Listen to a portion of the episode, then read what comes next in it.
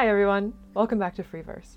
Happy 2021! Annie and I are currently in lockdown again, like the rest of the UK, but that's not stopping us from releasing some queer content. This is a bonus special on some trans poets we hold dear, with a reading of two poems in particular, and some shoutouts to some incredible queer Scottish writers. This extra release rounds off with an epiphany that I had, courtesy of one of those iconic Scottish poets. Freeverse is also preparing a special episode for Stanza, Scotland's International Poetry Festival. The festival, which is partly run by our very own co host Annie Rutherford, is taking place online this year and runs from the 6th to the 14th of March.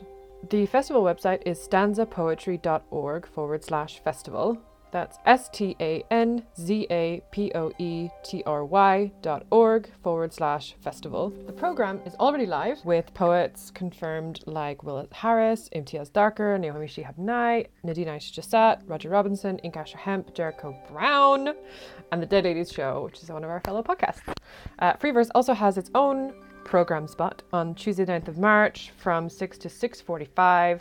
That particular special episode of Freeverse is going to be fitting within the stanza program spot for past and present where we'll basically be talking about some of our favorite poets from the past and the one we're going to focus on is Scottish gay poet Edwin Morgan. Uh, he celebrated his centenary last year, rather, we celebrated his centenary last year.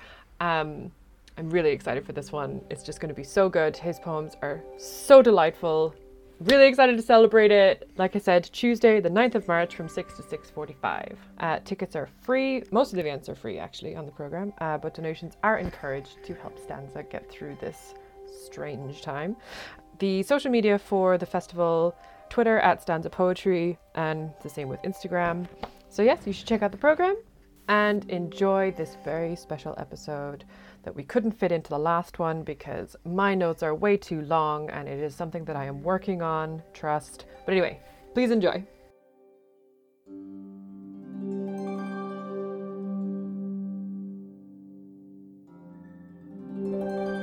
So that we're literally there's just there's two poems I want to read through. So my flatmate in lockdown handed me this a collection of poetry by this trans American poet, trans feminine poet called Joshua Jennifer Espinoza.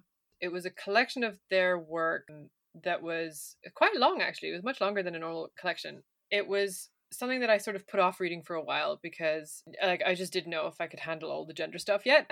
but I started reading it and there was two poems that really struck out to me. I'm going to read them both through and just give some like brief commentary on them, but I sort of want people to enjoy them as they are. The first one is called My First Love, and content warnings that come with it are gender dysphoria, gender euphoria, and writing in the closet. The second poem, I Am Draped in Heavenly Skin, content warnings are around self harm, again, gender dysphoria, transphobia, but also gender euphoria. Annie, uh, I'll let you read them because you're a better reader than me, and I, I will talk a lot. But the only comment I'll give before we get to my first love is just wait till the final line and just mm, and just enjoy it. my first love. My first love was silence. I built myself from scratch and no one listened. This was the best time of my life. I used to carry the clothes to the laundry room and pray for all the fog in the world to surround me. I'd let my thoughts catch rides with the passing planes. All that womanhood caught in the roof of my mouth was like honey. I knew it would never go bad, so I never said a word about it. okay, okay, okay. That's okay, so okay. beautiful. Okay, so, okay. Here's the thing. the thing with this poem, right, is Espinoza is talking about being in the closet and knowing from a very young age that she is talking about how from a young age she knew that she was a trans woman and so many representations of being in the closet are negative and rightly so rightly so because it's difficult and annoying and frustrating and traumatizing but the thing that struck me about this poem is she's talking about being in the closet from such a young age and doing such mundane things and having these sort of daydreams about wanting to just like disappear, like pray for all the fog in the world to surround me. I'd let my thoughts catch rides with the passing planes. Like she seems very untethered.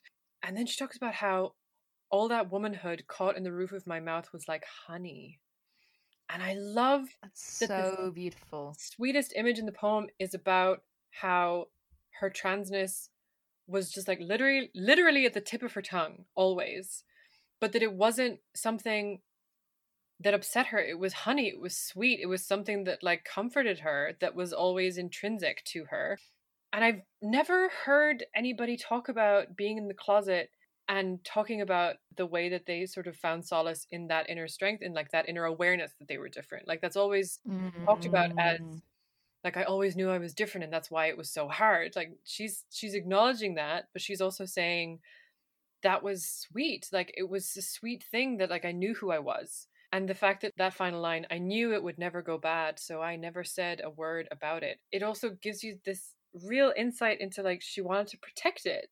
She knew that it wasn't going anywhere and she wanted to protect it. And I just I've never read anything about gender experience being in the closet that sounds like this that talks about this experience in this really nuanced way and in such a, an immediate way and so honest yeah i just oh i remember that was a put the book down and stare into space for five minutes moment when i first read that Ah, that's the best kind of a poem. yeah just I also I love the start. I built myself from scratch and no one listened. And that this is the thing trans people they are their own creators like there is such a beautiful Yeah. and i mean creator like big c creator omnipotent power creator like they are their own creators there is this wonderful strength that comes from having that experience and i love that she talks about that i love that she talks about this was the best time of my life like when when i was figuring out who i was when i was being true to that. And it's just ah, it's so Yeah. rarely I, I i hear someone talk about finding themselves in that way. Oh okay. Next poem. So some content warnings around self-harm gender dysphoria transphobia but also gender euphoria. Take it away annie. I am draped in heavenly skin.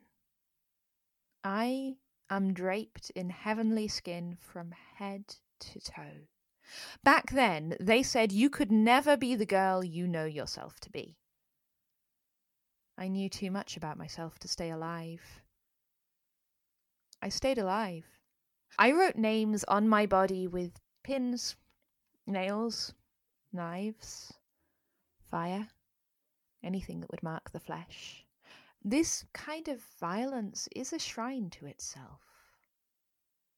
The way it touches you without breathing, thinking, feeling what is left of me. The songs I sang to keep from sleeping sound like nothing more than rain. I woke up this morning a garden. I took pictures of all my flowers. I was beautiful, as far as I could tell. So, with this poem, the thing that I wanted to talk about is okay, so it talks about self harm, and it talks about self harm in a very glossed over kind of way. You know, it doesn't Mhm. particularly focus on it, it's more of a detail. Although it's very viscerally there in the moment that it's there, I feel. Yeah. But the fact that it immediately then goes to this kind of violence is a shrine to itself. But then I love that moment where everything sort of lifts and she writes, The songs I sang to keep from sleeping sound like nothing more than rain. I woke up. Like this, it sort of feels like there's this transition pun. There's this transition from like night to day and from like darkness into light and from pain into I wouldn't even go so far as to say self love because there is a sort of caveat when she says, I was beautiful as far as I could tell.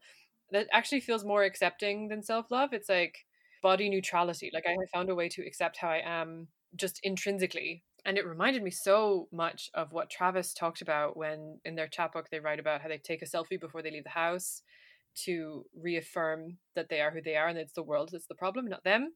And I love that like that same theme appears here where she talks about I took pictures of all Of my all flowers, flowers, which absolutely.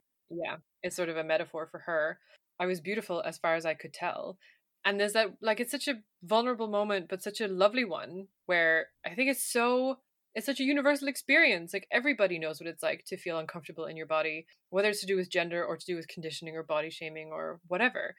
And I love that she talks about that in such an open way where documents the fact that it was difficult and that there was a lot of self-harm, but then there is a movement away from that where you can find more acceptance within. That you can wake up and choose actions that are much more affirming. I I don't come across poems very often that deal with that in such a in such a nuanced, like honest Absolutely. way. It just felt very yeah, it just felt very sincere. I'm really fascinated by the opening line and the title that I am draped in heavenly skin from head to toe. Like that's it's really beautiful. And there's a lot like Mm. I don't know, I feel like there's so much packed in there and on one level takes you to the idea of if you're going to say and obviously I know that faith is a very personal question, but anyone who's going to say that we are made in God's image has to recognize that that's all of us and kind of a little bit like the thing of we are like physically made of stardust Yeah, we are. and that that is a 'cause that's such a mind-blowing concept and it kind of took me back a bit to that idea of like Oh, yeah. every individual is so amazing and so physically beautiful but then also the fact that it's being draped it's also a recognition that this is skin deep but it's only skin deep Oh, I love that. Ah i just feel like there's so much in there and so much kind of like that's slightly pulling in different directions It's funny. I read that and I didn't pick up on those nuances, but I love them. I read it and just immediately felt skin isn't gendered. You know, like skin skin is skin. Everyone has skin. skin oh is not also gendered. yes To I sort of immediately understood it as like someone saying it doesn't matter if I have transitioned or not. I am who I am and my skin is heavenly. Like I am choosing to love Mm. that I have this body regardless of how other people understand it. But I love I mean god, those those connotations are so much better. Yeah, no, I think it's gorgeous. And it also, there's a lovely poem which some folk will know by Rachel Plummer, who's a um, a queer poet in Scotland, about the idea of the Selkie, which in, in Scottish mythology is uh, a seal in the sea, and you take off the coat, your coat of fur, and you become a human. And um, Rachel plays with that as an idea of transness and sort of the, se- the secret me as a boy. And there's also kind of that of this this idea of taking off a skin and becoming somebody in a way. Mm. But yeah, or putting on a skin and becoming someone, um, given the present tense. Ooh, I love that. Oh, it's a gorgeous poem. Rachel Plummer does bring us onto the the next point, which I wanted to make. There's quite a few Scottish and Scotland based trans poets that I really wanted to talk about, but the problem was I don't speak Scots, and uh, I didn't even want to attempt to speak Scots. And the other, like some of their work is also quite experimental, so that's why I didn't put them in this episode, but I probably will end up talking about them in the future. But the few that I wanted to give a shout out to because I just really love what they do, and I think everyone should read them. The first is Harry Josephine Giles, who's an Orcadian. Well, they were born in Orkney, raised in Orkney, and have come to Edinburgh and play a lot with Orcadian Scots in their work. And they're just, oh, they're a prolific writer. They're so brilliant. And I mean, just They're one look at their fantastic. website and you'll get that. Um, but they also run an independent zine press called Easter Road Press. I would just recommend like checking it out, going on their Etsy page. They sell some really beautiful handcrafted zines. A lot of them have to do with gender, sexuality, queer stuff. Um, and Josie's just a really wonderful writer. Also, probably one of the most engaging performers of poetry I've ever seen. and also an amazing like they do so much like they write games they have done fa- really interesting they do fantastic queer um tweet bots Yes! some queer some not. So like there's one which is just like every hour it tweets something being like hey do you want to be looking at twitter? But like a variation on that. And there's failure bot which is basically like you were a failure and you are beautiful. Or like failure does not need to lead to anything else. It is beautiful in itself. And it's genuinely I I found that when I was going through this really horrible phase at a previous work um thing and was feeling was just having a really horrible phase of anxiety and it was Mm. the most healing thing that i found of just being like it's okay it's all fine it's okay Oh, I love love that. yeah everything they do is worth checking out Yeah, absolutely. The other person I wanted to give a shout out to is Glaswegian based trans poet called Gray Crosbie, who I first heard read when they were doing some readings ahead of Andrea Lauder's book launch uh, last year. Gray had this poem about going through a breakup and having like a minor breakdown in the shop about Jammy Dodgers, which honestly, one of the most entertaining, ridiculous, funny poems I've ever listened to in my life. And they they've I know they've done quite a bit with um BBC Scotland, uh like doing some performance poems about what it's like to be misgendered when you're trying to get a haircut and you know, really beautiful like spoken word poetry. And yeah, the other person I wanted to mention was Nat Raha, who's a she's just a really wonderful trans poet based here in Scotland at the moment. She's one of the creators of the Radical Trans Feminine zine. Hopefully, will join us in episode six about trans POC activism pre Stonewall. But yeah, she's just wonderful. Has some really wonderful collections out, and would just really recommend. Yeah, so I just wanted to give a shout out to them. Is there anyone else uh, you wanted to give a shout out to? Annie? I mean, I think I would repeat the shout out to Harry Josephine Giles because um, I genuinely think they are one of the most exciting poets writing in Scotland today. Vani Capildeo, originally from Trinidad, technically lives around the corner from me, but is stuck again, uh, on the other side of a closed border at the moment, very sadly. And ah, beautiful, beautiful work. Not necessarily like I would say if you are finding your way into poetry, maybe don't start with Vani. Um, it's relatively abstract work, but ah, beautiful. Just one of again one of my favorite poets writing in the present moment. And um, yeah, we've already mentioned them, but Rachel Plummer's collection. Um, Wain um, is if you are looking for a book of poetry which people of all ages can enjoy, which ident- um, deals with a whole bunch of different queer themes, it's a really, really wonderful place to start. Um, it plays with Scottish folklore and takes a whole bunch of different Scottish legends and rewrites them with a queer slant and it is beautifully illustrated these amazing watercolors yeah is absolutely good Oh, yeah. I mean, I could go on and on.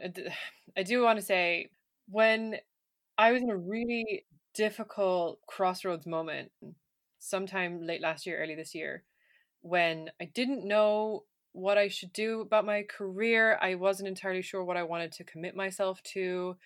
Ultimately, what it boiled down to was I was sort of afraid to pursue queer studies on a like legitimate, sort of serious academic level, and but I hadn't figured that out yet and I had a I, I met up with Josie and we just ended up chatting about you know poetry. maybe worth saying josie is harry josephine giles yeah, sorry, yes.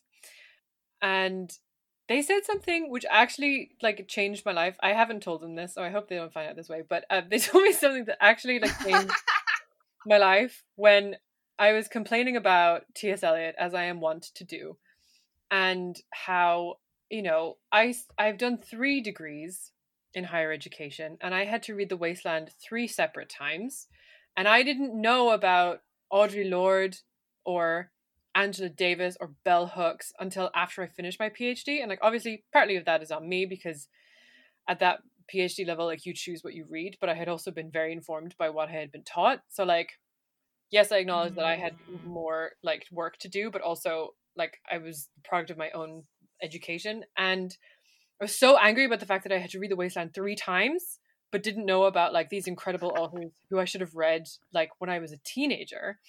And Joseph just looked at me and was like, "We don't have to care about T.S. Eliot anymore." And I was like, "What do you mean?" They're like, "I mean, it, we know, we get it, you know, like, yeah, okay." We've had six decades of literary criticism about T.S. Eliot. Like, we're done now. We don't, we don't need any more. So, like, why would you feel pressured if you want to do 20th century poetry? Why would you feel like you have to bring in T.S. Eliot? It's been done. It's done. We don't have to Mm. care about T.S. Eliot. And literally, like, I had like a fucking mind blowing moment of just sitting there being like, oh my God. Oh my God. Because they're right. and because I was still so angry that I had been forced to read T.S. Eliot so fucking often. Like, yes, he was influential. Yes, he had an impact. Yes, some of my favorite poets in the world were influenced by T.S. Eliot and they wouldn't exist without him. So I am indebted to the wasteland in some way. But I don't care. I'm so over having to read an anti Semite three fucking times in the course of my education when I didn't know about so many other writers who should have had that platform. You know what I mean? Sometimes I when... have to confess I actually quite like the wasteland. but I do totally know what you mean. It's just like as an example, um, you know, um, like just as yeah, an no, absolutely. Like a white cishet man who has had so much attention drawn to him as like this icon of 20th century poetry in the English language. And it's like he lords over everybody else because other dead white cishet men decided that he should. And like just having Josie sit there and be like, we don't have to care. Just blew my mm. mind. Just couldn't get over it. Anytime I I find myself like fighting against that whole thing of like, should I um, you know, should I make more of an effort to like bring in some canonical writers? I just hear their voice being like, we don't have to care. And I'm like, you're right. You're so right. And I think it's a one of the things that I like about this podcast and a bunch of other projects that I enjoy following is like, you know what? It is up to us to go out and find these voices yes. that have been written out of history. Um, like one of the podcasts that I really enjoy listening to is the Dead Ladies Show, where they Ooh. talk about, uh, surprisingly enough, dead ladies, um, some of whom are remembered, some of whom are not, and who did amazing things during their lifetime. Um, and like I would just yeah, I don't know. Like if I think if you're in a position to be able to go like, okay, there are these amazing people and they are not talked about enough. Mm-hmm. But you know what? Mm-hmm. I'm good at talking. Then you should bloody well do it. Yes. Oh, that's so good. Yeah. Thank you so much for listening. As I mentioned in the opening notes, uh, Freeverse has its stanza special on Tuesday the 9th of March from 6 to 6.45. You should check out the program for the whole festival at stanzapoetry.org forward slash festival, Twitter at stanza poetry, Insta at stanza poetry. We'll be talking about Edwin Morgan, uh, famous Scottish gay poet, the first Scots Makar. Macker? God, I really need to double check how to say that. For now, thank you for listening. We will see you in a short while with that special episode.